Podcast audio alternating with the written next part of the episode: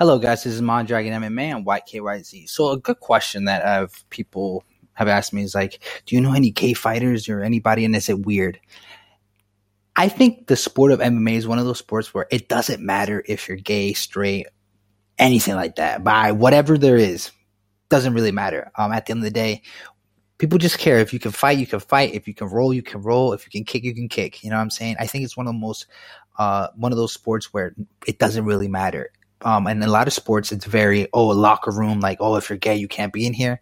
And I, I just don't see that. Like, I know a bunch of uh, gay fighters and, um, man and women, and they're the coolest dudes ever. Like, I have no problems rolling. Like, I had a couple people tell me, oh, did you feel something?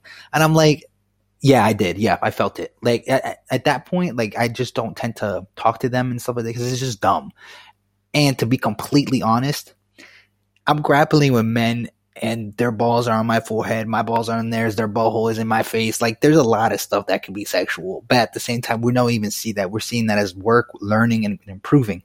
And I think that's one of the best things that you know uh, MMA brings. It's like unity to the community. If you're bi, gay, lesbian, all that, all all the you know the ABCs of, the, that. And I just think it's I'm, I'm proud of that, knowing that you know anybody can just do this. There's no no one's gonna put you off. It's like, yo, you're if you're here to work, you're here to work, and you're here to learn, you're here to learn.